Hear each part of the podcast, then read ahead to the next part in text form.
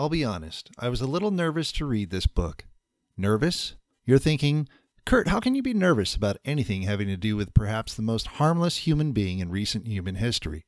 That's like being terrified of Gandhi. Well, let me explain.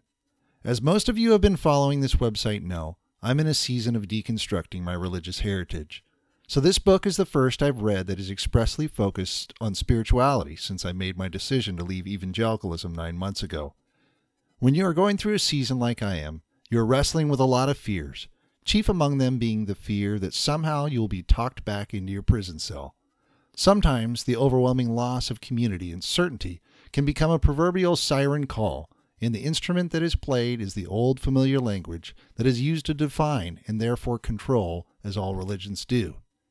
However, the book was a gift from a wonderful friend who understands the road I am walking.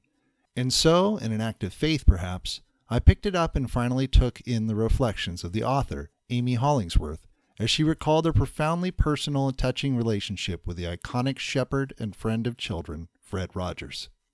I was pleasantly surprised to find that instead of the author pigeonholing me into the usual square hole of dogma, the book was actually a very fresh take on the age old discussion of spiritual disciplines, yet without the overly simplistic moralism that many quietly assume when it comes to conversing on the often called holy habits.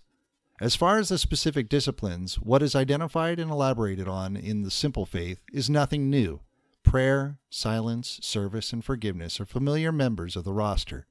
But one chapter and its highlighted theme stood out to me. It was called The Best Gift Your Honest Self. When you think of it, Mr. Rogers' neighborhood was seriously out of date. Many at the time used that as comedic fodder. And yet, as Miss Hollingsworth points out, Fred stood fast. She goes on to observe that, quote, he wasn't tempted to change the pace of his program when MTV ushered in a generation of attention deficit viewers, and that the set was perpetually shrouded in 70s decor long after puke green went out of vogue, end quote. Beyond physical appearance, the very qualities and character of the show were a relentlessly faithful depiction of himself. As such, Mr. Rogers was far less entertainment and far more an imaginative but very real conversation. This kind of authenticity and vulnerability was so often lacking in my previous life in conservative Christianity.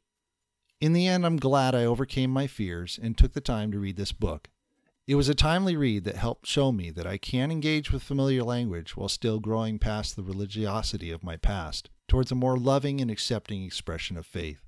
I think I'll take off my sweater and stay here for a while. I give the simple faith of Mr. Rogers two dog ears.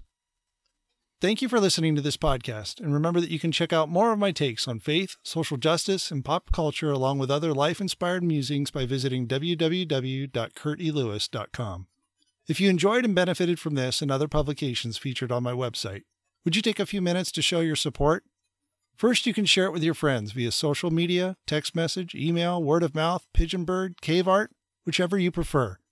Second, if you're listening on iTunes, take a few seconds to subscribe to this podcast and to give it a positive review.